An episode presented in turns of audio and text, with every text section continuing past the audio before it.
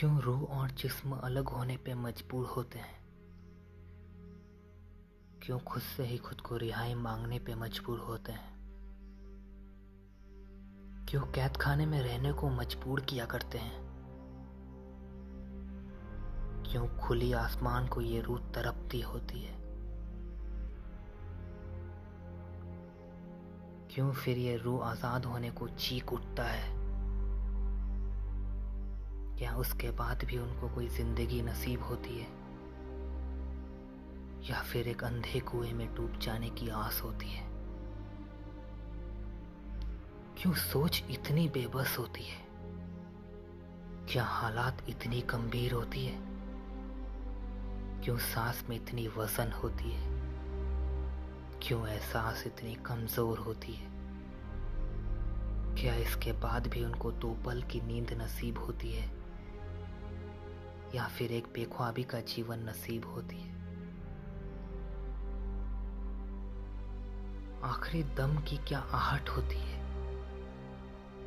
फिर से जीने की क्या चाहत होती है?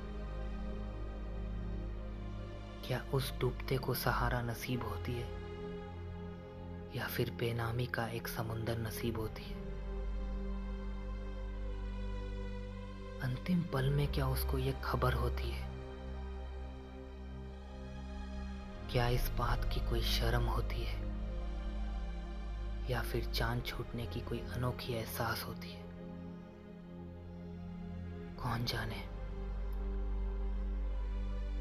उस शहर को कौन सा दुनिया है? कौन जाने? उस शहर को कौन सा रूप है? कौन जाने ये क्या ये हादसे वहाँ खत्म है? या खुशी छुपी है वहाँ के हर बात में। कौन जाने ज़िंदगी का नाम क्या?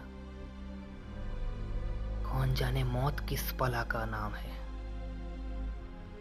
कौन जाने इस पार की बात? कौन जाने उस पार की राज?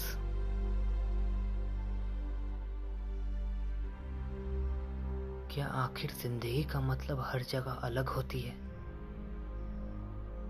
या फिर ये किसी और की कोई साजिश होती है?